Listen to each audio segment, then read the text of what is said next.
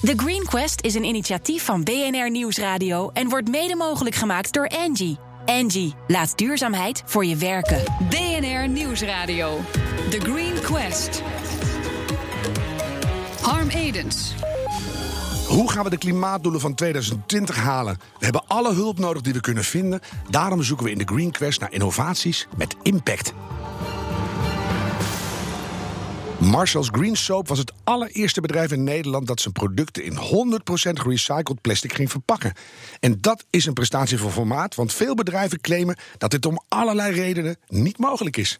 Marcel Belt, CEO van Marshall's Green Soap. Veel Marcel's ineens in, hè? Ja, ja, dat klopt. Eigenlijk ben ik geen CEO, maar ik ben de Chief Soap Officer. Dus, ja, ik vrees uh, wel zoiets. Ja, al dat blaaskakerij, dat ligt mij niet zo. Het klinkt een beetje green soap als die ouderwetse groene zeep... waar ik als kind nog mee ingezeept ben. Zit ja, daar een link? Ja, ja, het zou kunnen. Ja, driehoek groene zeep is natuurlijk een, een duurzame zeep... Uh, al 120 jaar oud. Ja, van die, van die bleke blokken, hoe heet dat nog maar? Ja, van die pasta heb je. Sunlight had je en, en ja, heb je ook. ouderwetse blokken zeep. Ja, ja, ja, daar ging allemaal niet zoveel chemische troep in. Was meestal plantaardig en, uh, en goed biologisch opbreekbaar. Er is een hoop veranderd in de tijd. Marshall's Green Soap probeert ook diezelfde duurzaamheid te hebben. En tegelijkertijd is green natuurlijk een knipoog naar, naar het duurzame van, uh, van Marshall's Green Soap. Maar als je die oude zeepen vergelijkt met die van jou, is er nog iets aan veranderd? Uh, ja, er is wel wat aan veranderd. Maar qua impact op het milieu zijn ze heel vergelijkbaar. Mm -hmm. Daar komt bij, jullie hebben besloten om de verpakking helemaal te verduurzamen. Ik liep, uh, denk een half jaar geleden in de supermarkt, was ik een tijdje niet geweest. En ineens vloog al dat plastic mij aan. Ik, ik zat, het zat me echt aan te kijken vanuit die schappen. Heb jij ook zo'n moment gehad? Ja, dat, uh, ja, dat klopt. Er staat echt bizar veel plastic. Hè. In uh, Nederland wordt er zo'n 500 miljoen kilo aan, uh, aan plastic verpakking in de markt geslingerd. En ja, het gekke is dus dat de mensen die het de markt inslingeren... die voelen zich niet echt verantwoordelijk om het vervolgens ook weer terug te nemen... om daar iets mee te doen. Nee, maar wat was jouw moment dat je dacht, ik wil dat anders? Ja, ik ben een beetje geïnspireerd door mijn drie dochters... die je dus ook altijd in het merk terug ziet komen. Die zeggen van, hé hey pap, wordt het niet eens tijd dat? Uh, en dat je inderdaad met wat, wat betere zeep komt... en dat je inderdaad met verpakkingen komt... die een beetje rekening houden met hoe de wereld er over 10 of 20 of 30 jaar uh, uitziet. Ja, en zijn dat van die dochters van 10, 12 en 14... Ja, paardenmeisjes, vegetarisch... En, ja. en je doet niks goed als vader? Uh, nee, dat klopt. Maar ik herken me wel in hun. Dus uh, ze hebben het van mij, ben ik bang. Ja, toen ging je nadenken van hoe kan ik dan die verpakking verduurzamen. Daar zijn er echt fundamenteel verschillende keuzes mogelijk. Hè? Recyclebaar plastic, bio-based plastic, noem maar op. Wat, wat heb je gekozen en waarom? Nou, ik ben dus voor 100% gerecycled plastic gegaan. Waar het probleem ligt in de plastic. En daarom, wat ik eigenlijk probeer, is een soort war on plastic uh, te starten. Uh, waar het probleem ligt, is dat er te veel plastic de markt ingeslingerd wordt en dat er eigenlijk te weinig terugkomt. Mm -hmm. En ik wil dat recycling wil ik in gang zetten. En dat doe ik dus door te laten zien dat je de hoeveelheid plastic die je in de markt zet, dat je die ook prima terug kunt nemen en daar vervolgens weer een nieuwe fles van kunt maken. Maar dan hoor ik mensen thuis denken: ik recycle hem helemaal suf. Ik zelf ook, hele zakken zetten van de weg. Maar dan hoor je uiteindelijk dat 80% toch nog naar de verbrandingsovens gaat. Dus wat moet daar anders in die keten? Ja, dat is inderdaad een droevig verhaal. Ongeveer uh, de helft van het, uh, van het plastic wordt ingezameld. En dat is natuurlijk al ja, perfect. Dat is echt heel erg goed. Kan nog veel beter. Bij papier zie je bijvoorbeeld dat het al op ergens 80% ligt. Mhm. Mm -hmm. Maar 50% dat is al een enorme vooruitgang ten opzichte van vijf of tien jaar geleden. Uh, helaas, als je dan naar de verpakking in de supermarkt kijkt, dan is misschien 10, 15% uh, van het plastic wat daar gebruikt wordt, is gerecycled. Dus het ligt meer aan de keuze van waar je het in verpakt dan het proces. Stel dat het allemaal recyclebaar was, dan zouden we daar echt wat mee kunnen doen. Ja, veel, veel daarvan is recyclebaar. Je hebt een PET-stroom, je hebt een PP-stroom en een HDPE. Dat zijn drie verschillende soorten plastic... Mhm. Mm -hmm. die je allemaal in de verpakkingen in het schap terug ziet komen. En die plastieken die zijn recyclebaar... en die zijn weer voor verpakkingen te gebruiken. Alleen gebeurt dat nu niet. Ja. Heb je nagedacht over navulflacons? Navul is zeker een optie. Uh, het lastige, ik op mijn handzeepen heb ik ook navulflacons. Dus daar heb je grotere flessen waarmee je dus een pompje vier keer kunt navullen.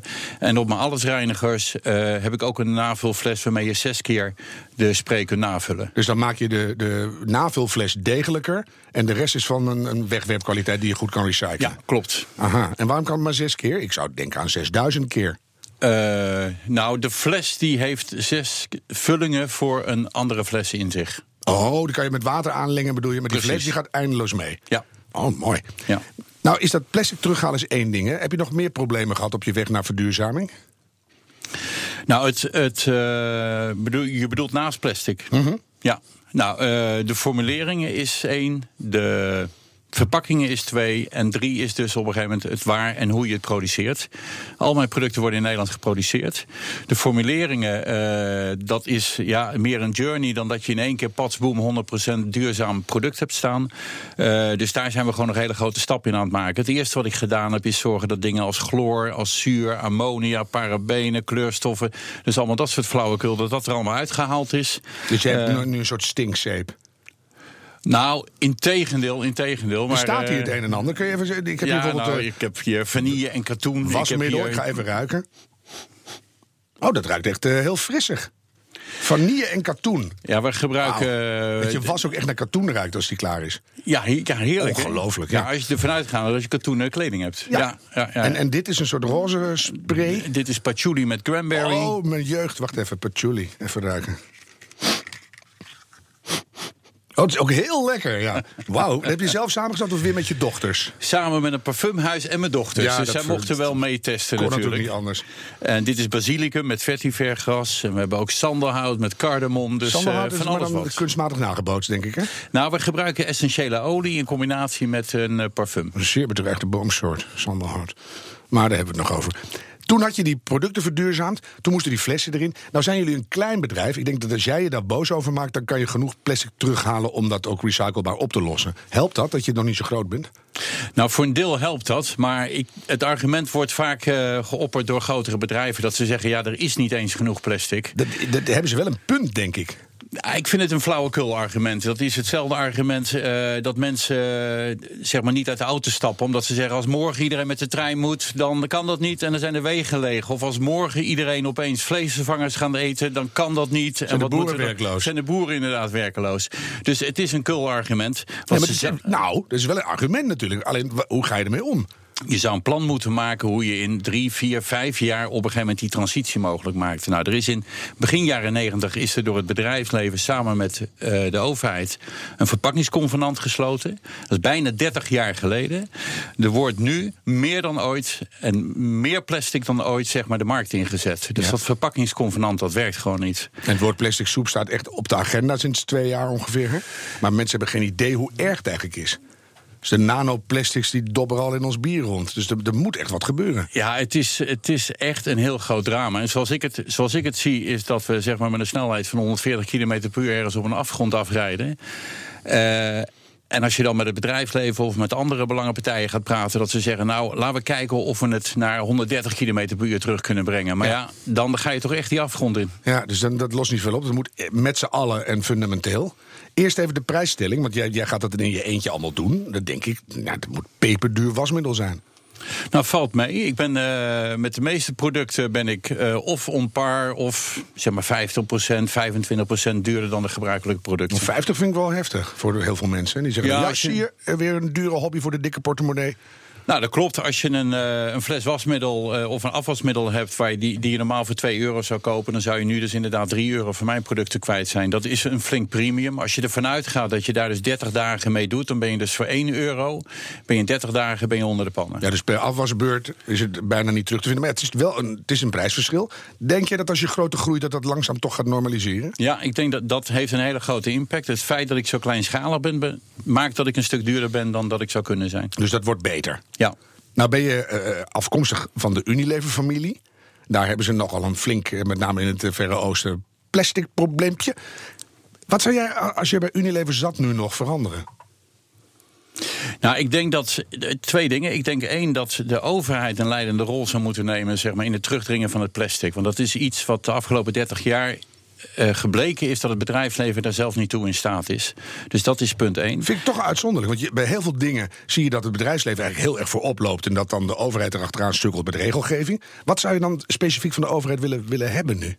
Nou, ik denk dat de overheid gewoon bedrijven moet uh, verplichten of moet dwingen. om dus op een gegeven moment veel meer gerecycled plastic in hun verpakkingen op te gaan nemen. Dat je het principe de vervuiler betaalt. Dat je dat invoert en dat je zegt: luister, als jij 10 miljoen verpakkingen in de markt wil zetten, prima. Maar zorg dan ook dat je 10 miljoen verpakkingen weer uit de markt haalt. En dat vervolgens uh, die gaat recyclen. Of dat je ze van zeewier maakt en dan kan je ze gewoon in de tuin zo de Nee, dat maakt niet uit. Want bioplastic is eigenlijk fantastisch dat je het niet van aardolie maakt. Dat is heel erg goed. Maar mhm. je gooit wel weer nieuwe plastic in het, uh, in het systeem. En waar het om te doen is dat je plastic circulair maakt. Waar het om te doen is dat plastic wat de markt ingaat... dat het vervolgens ook weer opgehaald wordt en weer hergebruikt wordt. Dus dan zou het ook eigenlijk niet erg zijn als het ouderwets plastic blijft... als je het maar hergebruikt? Uh, ja, maar ik heb liever dat, dat klein beetje aardolie wat er nog over is in de wereld, dat we dat uh, voor andere dingen gebruiken dan daar plastic flessen van maken. En aangezien het ook dus inderdaad met andere grondstoffen kan, denk ik dat dat een veel beter idee is. Heb je het gevoel dat ze een beetje naar je luisteren nog bij Unilever?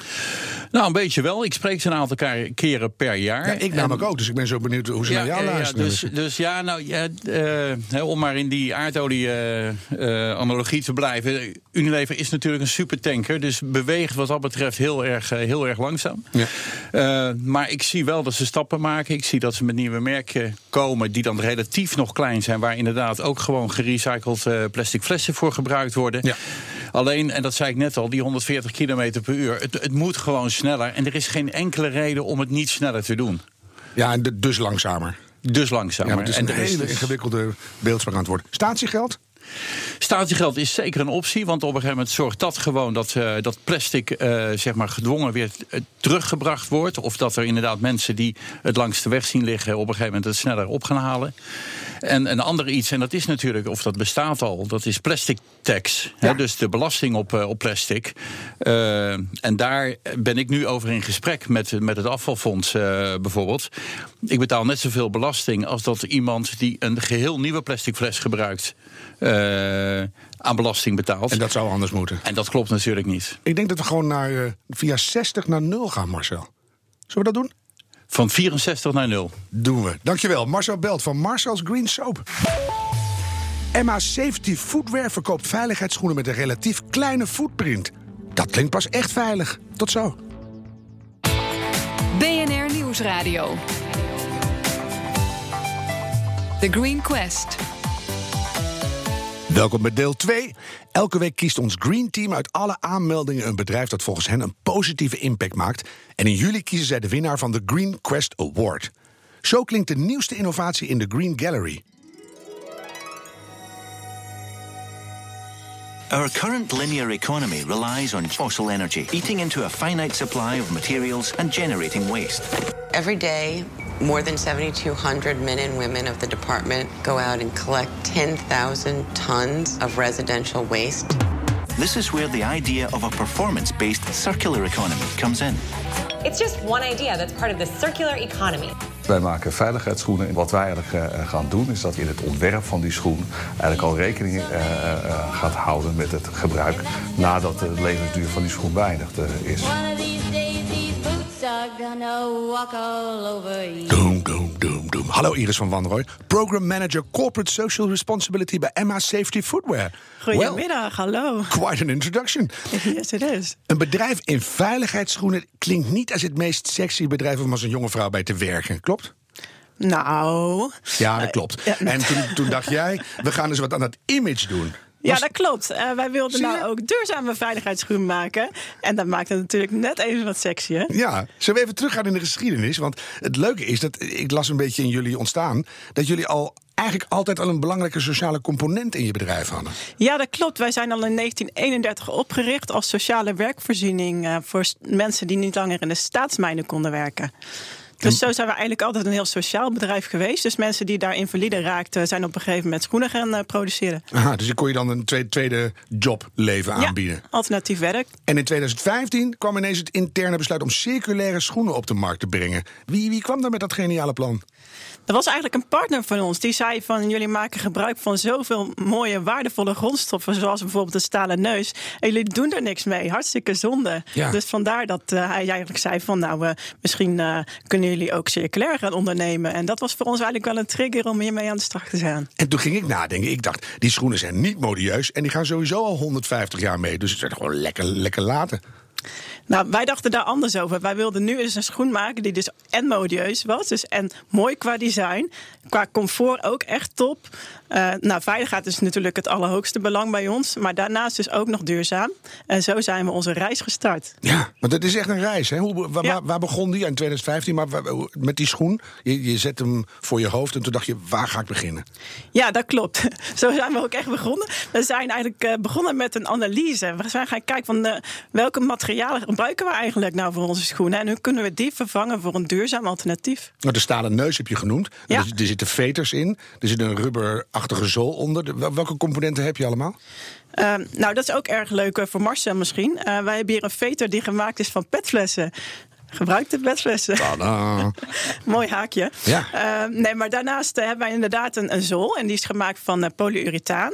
Ehm, dat maken wij bij ons nog zelf in de fabriek. Dus daar spuiten we de zolen aan. Mm -hmm. we hebben natuurlijk een schoen van leer. maar we hebben ook een schoen van microfiber. En microfiber is een materiaal dat zeer geschikt is voor de bouw. Omdat leer normaal gesproken hard wordt... is microfiber een materiaal dat goed soepel blijft. En sterker is, dacht ik, hè?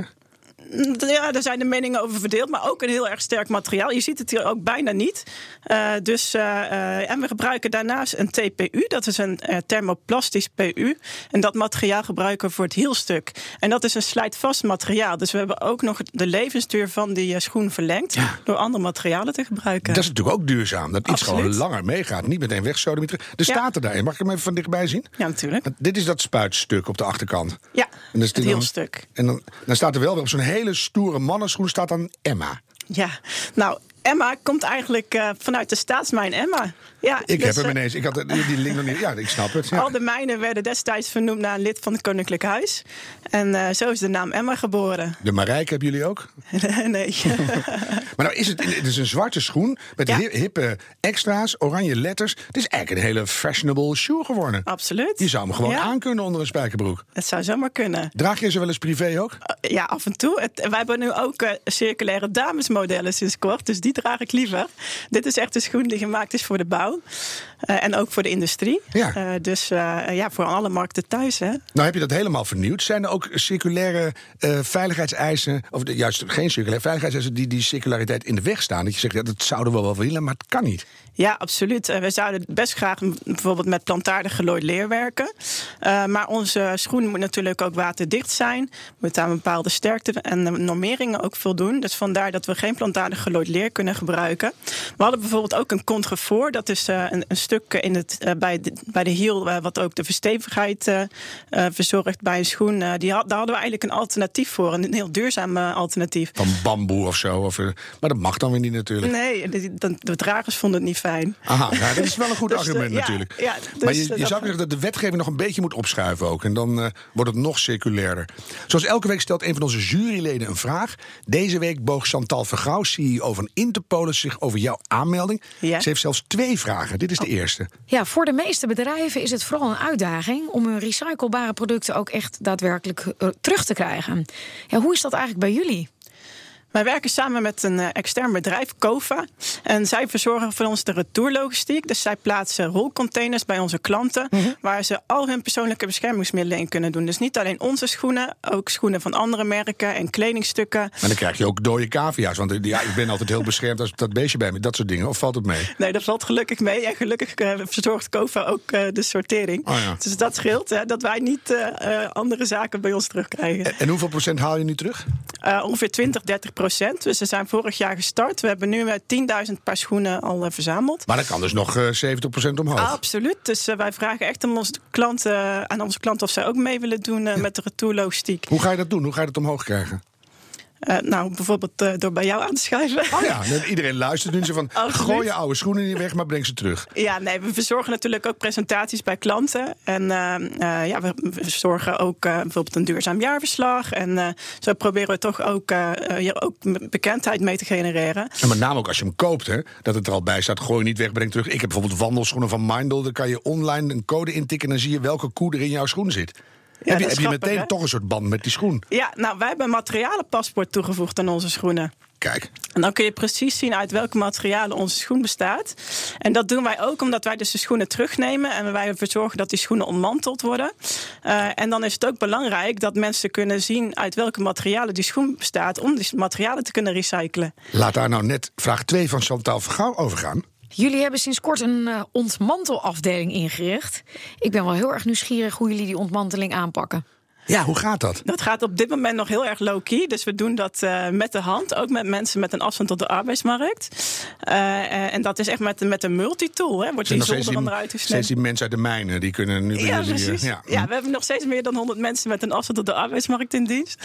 Dus dat is heel erg leuk. En, en dat doen we dus nu nog handmatig. Maar we kijken wel ook naar de toekomst. Dat we dan uiteindelijk wel shreddermachines gaan inzetten. die ook meteen een stalen zolder doorheen kunnen verwerken. Ja, je gewoon eigenlijk alles robotmatig uit elkaar trekken en weer een nieuwe schoen van maken.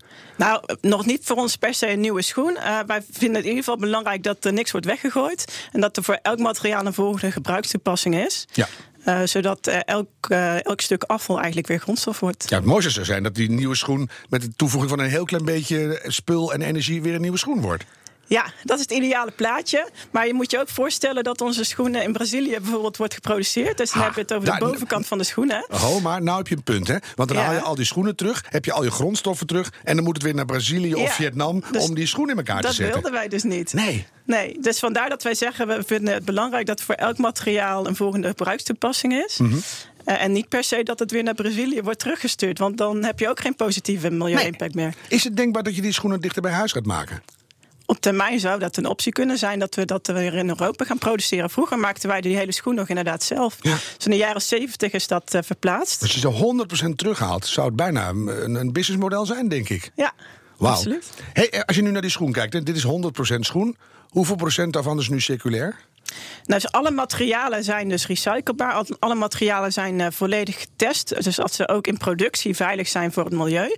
Ja, we noemen dat een ABCX-analyse, waarbij, eh, waar we dan materialen klassificeren in A en B en C-categorie. Die zijn veilig voor het milieu. In X-materiaal is bijvoorbeeld een PVC. Dat is een heel lang verhaal om gewoon te zeggen direct 75 procent. Of, eh, Nee, dat is heel 60. lastig om te maar zeggen. doe eens een gok. Ehm, circulair 100%. Eh, maar we hebben ook nog materialen die al reeds gerecycled zijn. Mhm. Dus dan heb je het bijvoorbeeld over de veters. Maar ook de inlegstol is al voor 70% van gerecycled materiaal. En de gerecyclede schoen qua prijs ten opzichte van de oude? is hetzelfde gebleven. Kijk. En de retourlogistiek is voor Emma-klanten ook nog gratis. Nou. Dus eh, dat is een mooie. En uiteindelijk, bij 100% moeten ze goedkoper gaan worden, denk je? Uiteindelijk, eh, ja, dat zou je wel zeggen. Hè, als we dan inderdaad echt volumes gaan krijgen van recycling, dan moeten ze uiteindelijk goedkoper gaan worden. En, en iedereen kijkt blij. Wat is de wereld mooi soms. Dankjewel Iris van Wanrooy van Emma Safety Footwear. Graag gedaan. Wil je onze zoektocht naar de meest duurzame innovaties op de voet volgen? Luister elke week naar de Green Quest en bekijk de Green Gallery op ons platform, thegreenquest.nl. De uitzendingen kan je terugluisteren via de BNR-app en bnr.nl of als podcast in iTunes en Spotify. En hey, doe het duurzaam. The Green Quest is een initiatief van BNR Nieuwsradio en wordt mede mogelijk gemaakt door Angie. Angie, laat duurzaamheid voor je werken.